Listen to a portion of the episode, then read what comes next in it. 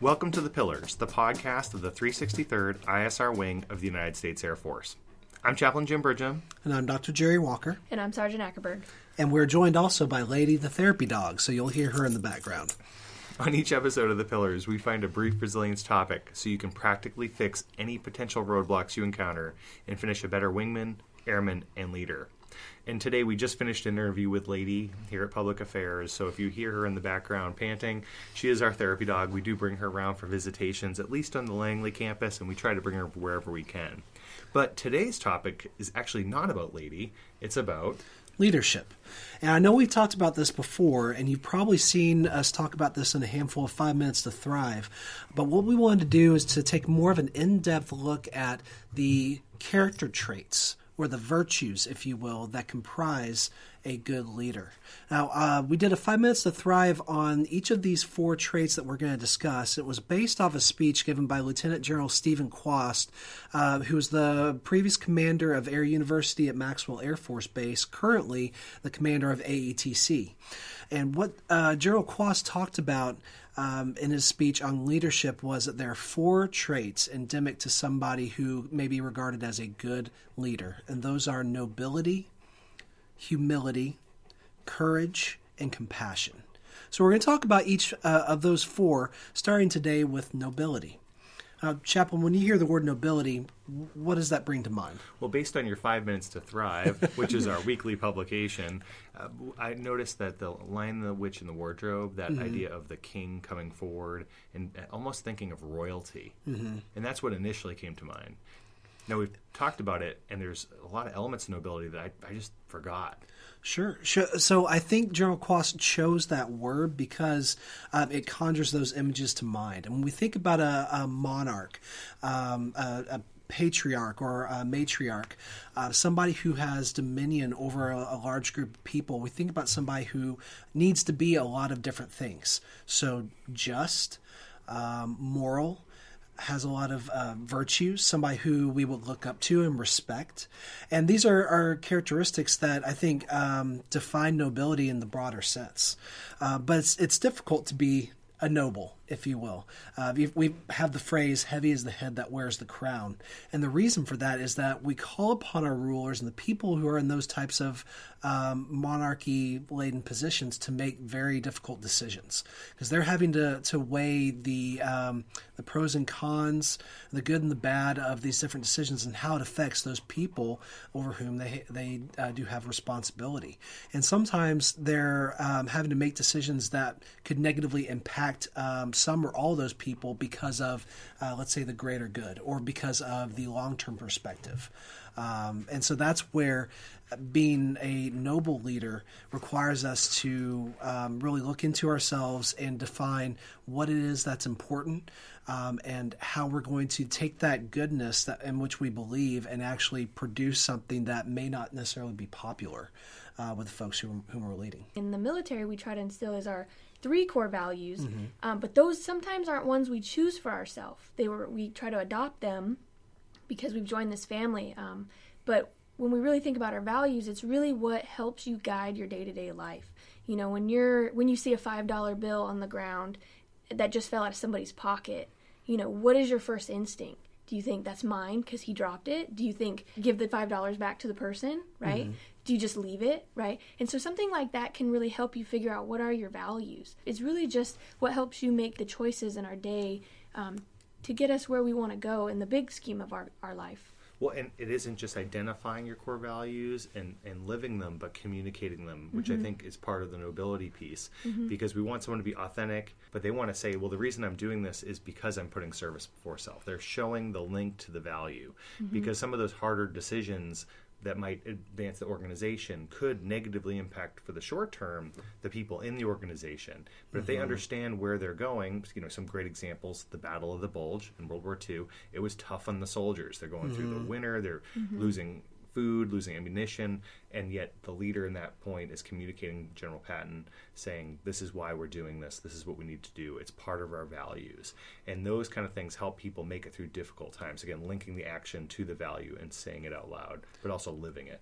You guys make a great point. And uh, Sergeant Ackerberg, I like how you brought up the Air Force core values because I think those three uh, service before self, excellent all we do, and integrity first, um, mm-hmm. those three really define nobility.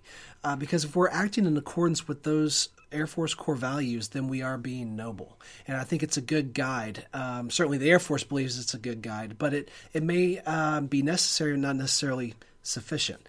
So we need to look also at, at those things that are important to us and make sure that we're living according to those things, Chaplain, like you were saying. Letting our virtues become actions.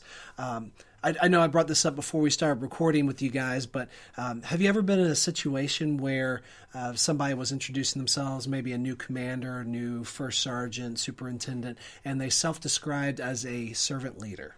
Yes. Yes. Mm-hmm. Okay. Okay. I've heard it, you know, for as long as I can remember. And it always uh, rubbed me the wrong way because um, more often than not, unfortunately, what I came to see later from the, that person's actions was inconsistent with the concept of a, a leader who truly wants to serve their people. And I'm not saying that all people are like that, and certainly there are servant leaders out there um, who do a great job of putting their people first. Um, but what um, what's more important is when you communicate those virtues that you're actually acting in accordance with them on a consistent basis. Um, so then people can have faith that you do have their best interest at heart, that you are are a person of integrity, and that you don't have um, regular lapses of integrity, or you are committed to excellence, and you you don't uh, lapse into inexcellence from time to time. Well, in one way, if you're a leader listening to this, I advocate everyone in their career should at some point get a 360 degree assessment. Mm-hmm. What that is is it's a poll where they talk to the people above you your peers around you, whether they're working with you in your organization or even outside your organization and know you, and those under you it's not for someone very early in their career, but eventually, when you do it, I think most people are shocked. I've done it multiple times, and I'm continually shocked because we all have this lens we see our lives through. Sure. And we tend to judge other people by their actions, but mm-hmm. we tend to judge us by our intentions. We're more so forgiving with we ourselves. We are so much more forgiving. Yeah. It's so, called it's a common attribution bias in psychology. You know, we explain our um, faults and misgivings with situational type um, of things. You know, oh, I was running late that day, or you know, I didn't get enough sleep. But for other people, we say it's part of their character, it's part of who they are. You know, mm-hmm. somebody cuts you off in traffic. Oh, that guy's just a yeah, whatever exactly. it is. It's a part of their character. Well, and there are a number of federal organizations that do this. The Office of Personnel Management will facilitate this for you.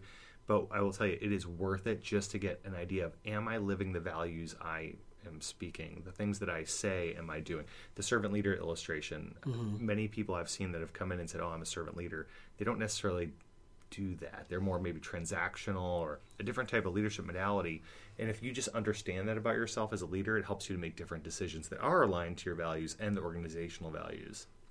I would agree. Definitely, you know, coming from the airman perspective, when we look at our leaders, um, we get a lot of briefings, a lot of enlisted calls, a lot of commanders calls, and a lot of people are throwing a lot of stuff at us, and we're listening and we're absorbing it.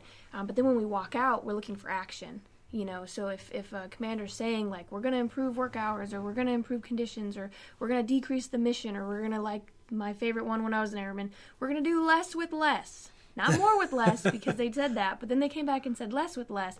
And so we all went back to the work session like, yes, okay, what are we going to push off? And then it was kind of like waiting, waiting, waiting. And then it got kind of frustrating because you're still feeling like nothing is moving. And there probably was stuff moving just at our level.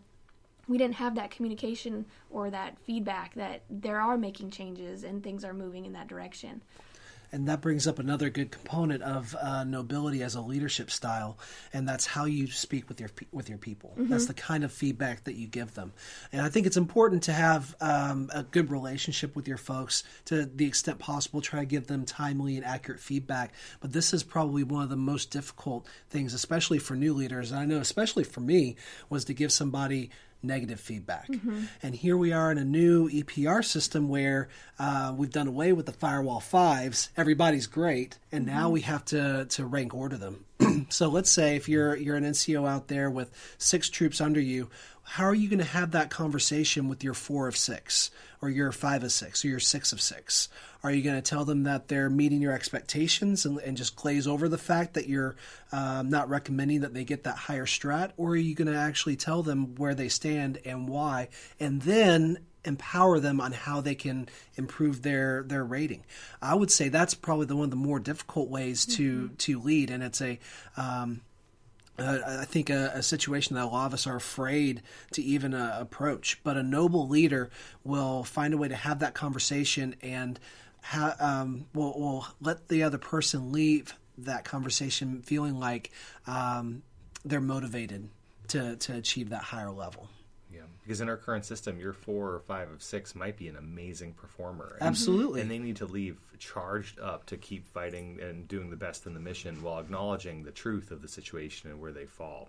And most people, if you're a noble leader, you can communicate that well. Again, making those values based statements. Mm-hmm. So you're not talking about the person necessarily, you're talking right. about the actions and how it aligns to the values and compared to the other or other folks. It's that values based discussion. And people are they're a lot more open to feedback when it's around values and mm-hmm. it's not around just work. It said, well, this is how I saw it putting service before self or um, excellence. Mm-hmm. How do you and asking the questions of saying, well, let's say in this this product you produce, this intelligence product, how much excellence did you put into it? Did you hit the standard? Did you go above? Did are you just making the donuts? What did you do with it? And having conversations around that value. Well, I think really when we're asking airmen to be that whole airman concept, you really have to, you know, get into the weeds of all areas of their life. Mm-hmm. Um, you know, the EPR is just a, a, guideline, a setup of the basic questions we should be asking, um, especially the feedback forms, basic questions we should be asking. But we need to dive in and really figure out what makes them tick, you know, and then if you really want them to join you, you know, like as the leader, you got to give them why. You know, why should they join? Um, and so Simon Sinek mm-hmm. has a great TED Talk, which is The Power of Why.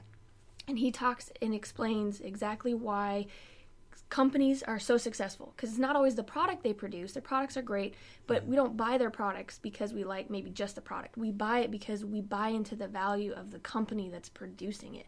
And he says it in a little bit better way than me. but um yeah, the example he he gave was Apple. Yes. Yeah, you know, um, everybody knows Apple started out selling computers and it um what was it 2004 2005 somewhere along the lines they they broke into the phone business. And so here's a computer computer company, largely known for their their iMacs, their you know crazy funky looking all in one uh, monitors, um, that was breaking into a completely new industry but it took off. And that was not because of the product necessarily that they were selling. In fact, there are a lot, a lot of other products already on the market at the time, believe it or not, that could had uh, that could perform some similar functions, but was because of uh, the messaging. It was the the why of what they did, not what they did in particular. And this is a critical component of feedback, especially if you're going to be a noble leader, is giving your folks the why of what they do, mm-hmm. helping them understand the bigger picture.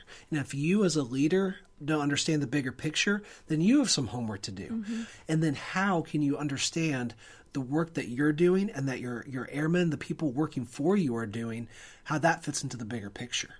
And the reason why that's important is because we all want to feel like we have an impact. We want to know what, what the impact of our work is, whether that's big or little. We want to know that know that what we do makes a difference, that it matters. And people get burnt out on their job when they feel like what they do doesn't matter. So if we as leaders can communicate from that top level down to our folks that the things that they're doing at the tactical level build into things that are happening at the strategic level, at the operational level, they're going to feel like what they're doing is making a difference and they're going to be more motivated to produce a high level product and keep coming back to work and, and working hard for you day in and day out.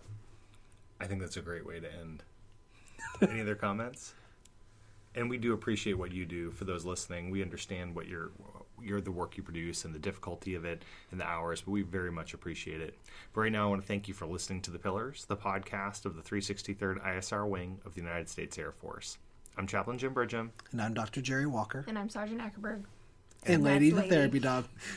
Until next time, if you need us, reach out to us on the global address list. Finally, thank you for what you do for our nation. Have a great day.